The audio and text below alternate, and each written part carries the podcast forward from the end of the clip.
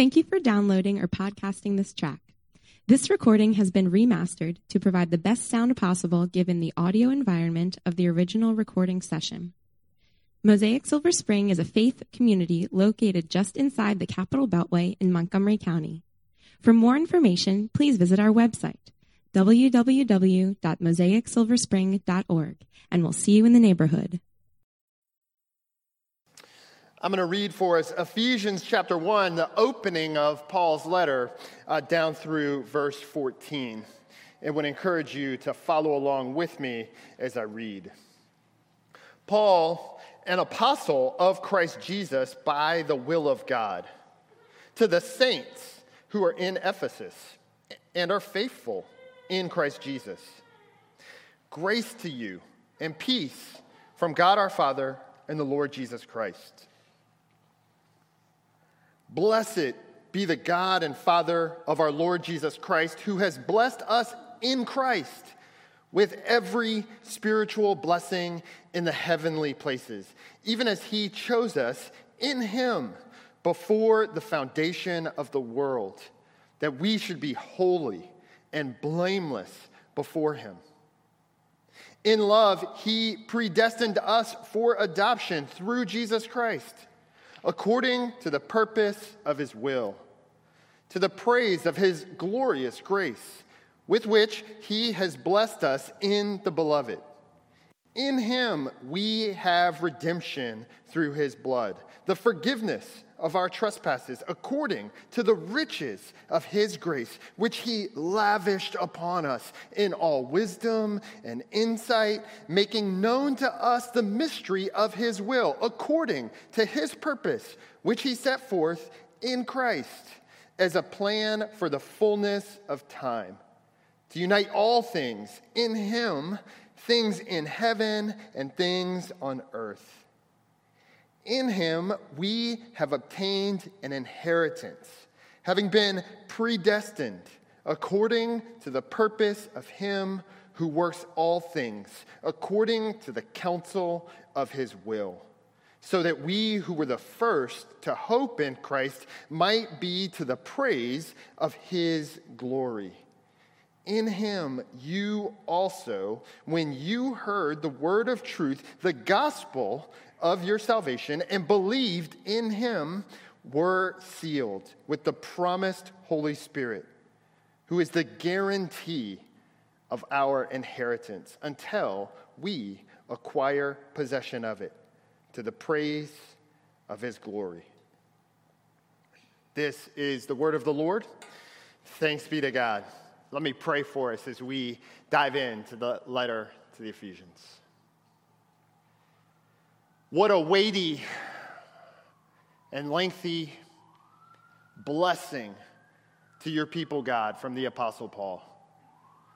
What a wonderful unpacking of your love to us and the lavish grace that you have poured out before we even realized or recognized what you're doing. God, with the intensity of this blessing and uh, the significance of your work, give us eyes to see and ears to hear. Just a glimpse this morning in the face of our struggles, the ways in which we so often can see just the next step we're taking. God, I pray, by the power of your Spirit, you will lift our faces to you this morning, that we may have some appreciation of your love to us, the grace you've shown us in Jesus, the privilege that we have to be called sons and daughters of God. I pray that for each of us here today. In Jesus' name, amen. If you haven't been to the National Museum of African American History and Culture, it is uh, pretty amazing. It's deep history, uh, rich content, and uh, what I appreciate most about it is thoughtful design. Uh, but if you haven't been, or if someone comes into town and they say, hey, I, I have an hour or less, uh, can we go see it? You should tell them no. we can go see other things. There's plenty of art museums, there's other history museums, natural history, American history, there's other options. But don't go to the National Museum of African American History and Culture if you don't have time to see all of it. And, and here's why. Because the thoughtfulness of the design, at, when you enter in at the ground level, you have to take this massive elevator with a whole bunch of people down uh, to uh, almost like the equivalent of the basement, the lowest floor. And that's the starting point to work your way up through five floors of content. That's how it's designed. And so on the lowest floor, when you step out of the elevator, it's dark. Uh, and it's confined, and the pathways uh, are designed in a way to help you almost uh, through your senses begin to get a grasp of the significance of the evils of the transatlantic slave trade. That's how it's designed. That's the starting point. Now, it doesn't stop there. As you progress up through the period of segregation, through the fight for civil rights, uh, into uh, the community of black culture, and up to the top floor to the, the significance of the high points or peaks of various figures, cultural figures, and cultural moments, you get a fuller sense from basement to ceiling of African American history and culture.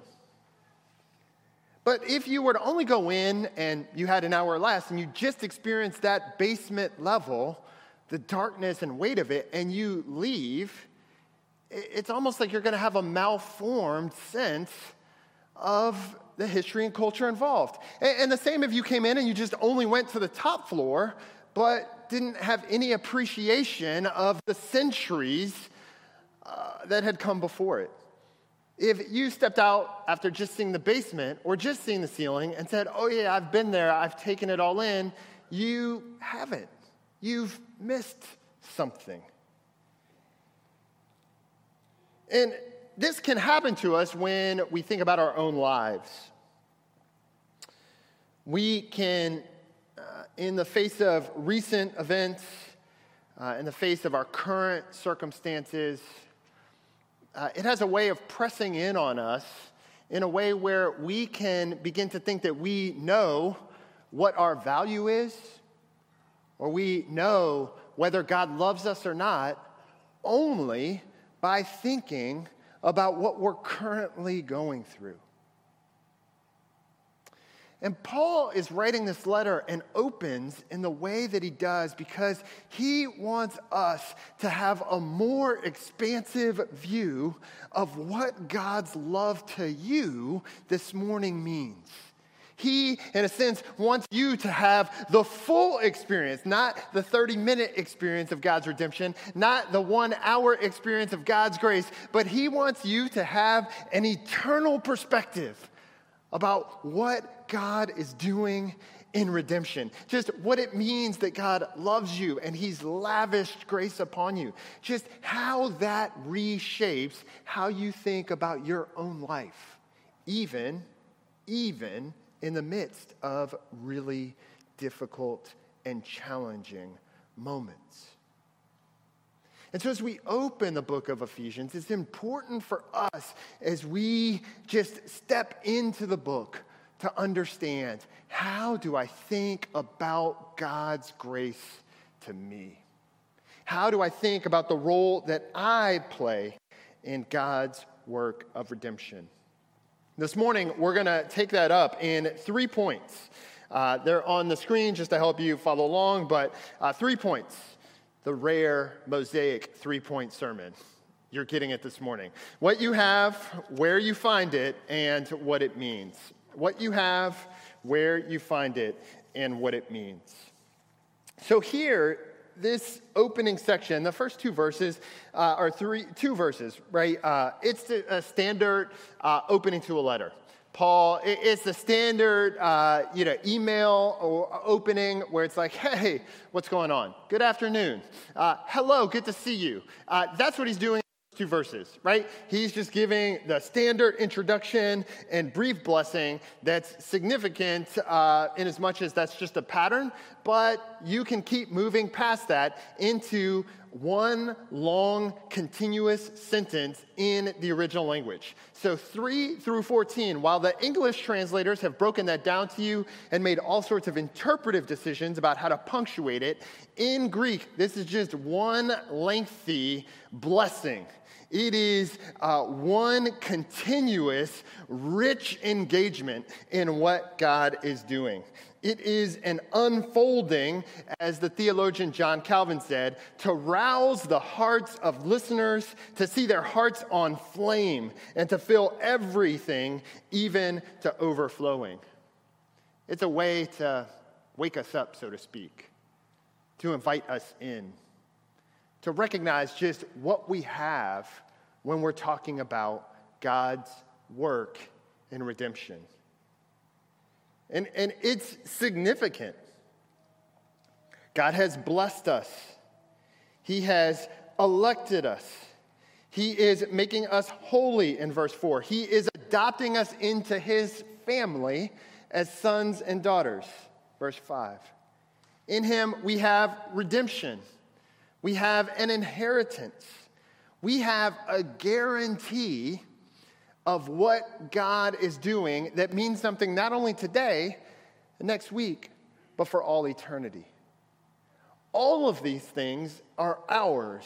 And so this calls us in the midst of our own current circumstances to just zoom out a bit and recognize that when we think about what it means to be a Christian, we can think about that in the moment to moment, but Uh, we shouldn't only think about it in the moment to moment. Here, what we have involves God's work in our lives.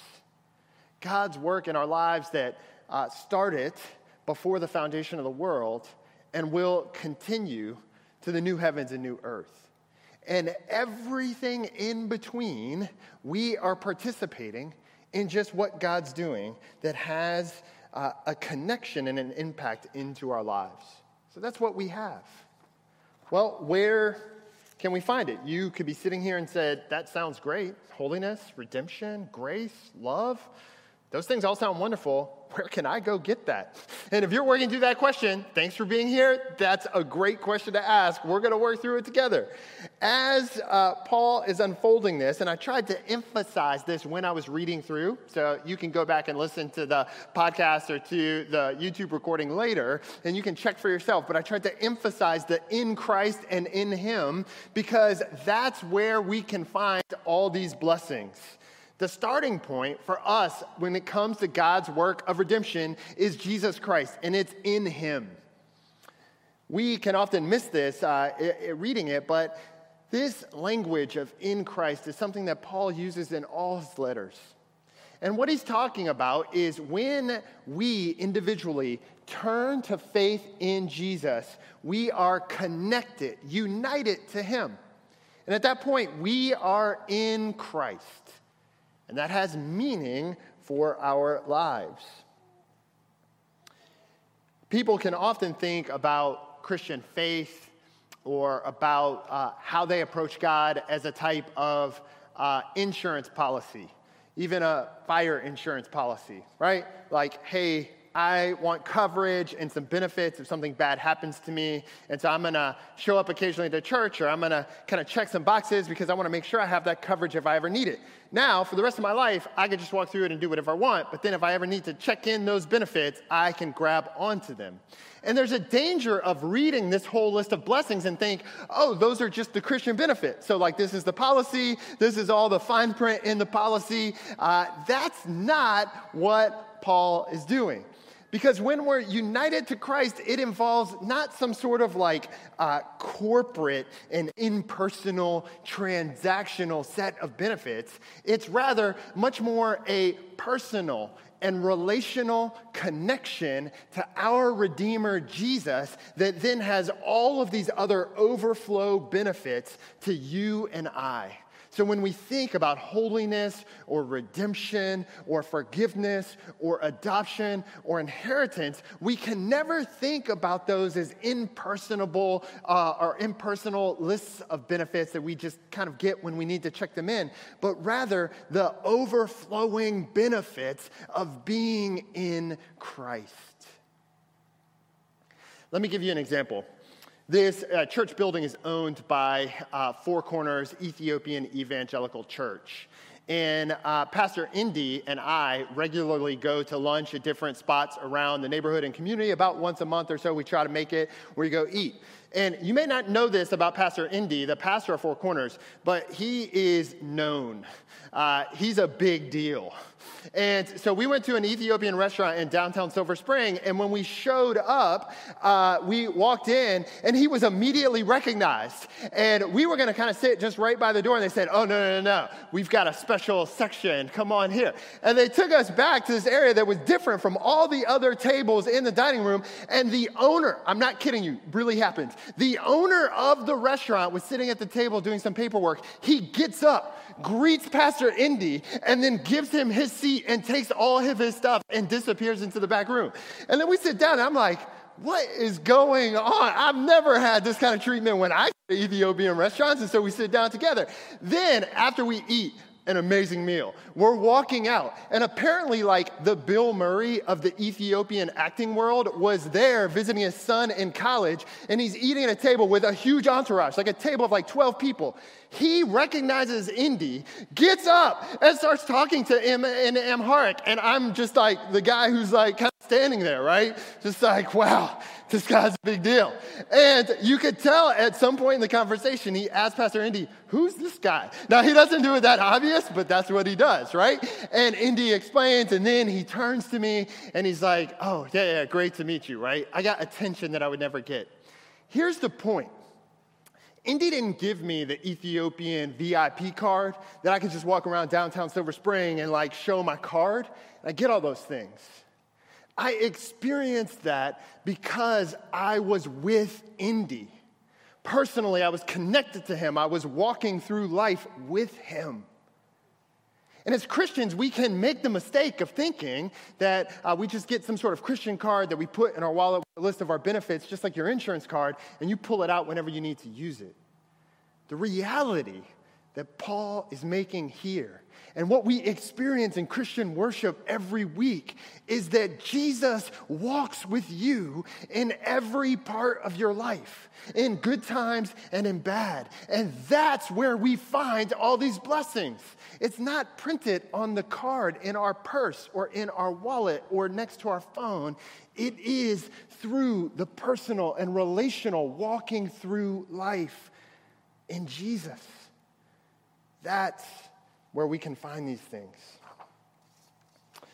Well, what does this mean? Paul unpacks in a really lofty theological way, reaching all the way before the foundation of the world and looking all the way forward, talking about the blessings that we have, talking about where we can find them in Christ. And toward the end, verses eleven and following, we get a sense of what it means. In him we've obtained an inheritance, having been predestined according to the purpose of him who works in all things, according to the counsel of his will, so that we who were the first to hope in Christ might be to the praise of his glory. In him you also, when you heard the word of truth, the gospel of your salvation, and believed in him, were sealed with the promised Holy Spirit, who's the guarantee of our inheritance until we acquire possession of it, to the praise of his glory. We, having been united to Jesus, God, in a mystical and spiritual way, pours out his Spirit into our lives, so that when you are united to Jesus through faith, God gives you his Spirit. He pours it out into your life as a guarantee of what's to come, as a deposit to show you are now participating in the ongoing work. You are now an and what he's given us our, his Spirit to guarantee. Often people can think about Christianity just on that first floor level or that fifth floor level without taking into account the whole deal. They may think about it as the basement of one set of rules that we all have to follow. They can think about it merely as the middle level of one action by Jesus on the cross, and that's kind of it. They may think about it as the top level of like one decision point that I made in my life, but that was way back then, and now it has nothing to do uh, now. Paul, in this opening of the letter to Ephesians, is reminding us this morning, sisters and brothers, that God's work in redemption is so much more than just one of those things. God has been working since the foundation of the world, but the world as an act of love to you. And he invites you in to participate, pouring out the blessings that have been secured in Jesus Christ. We are invited in.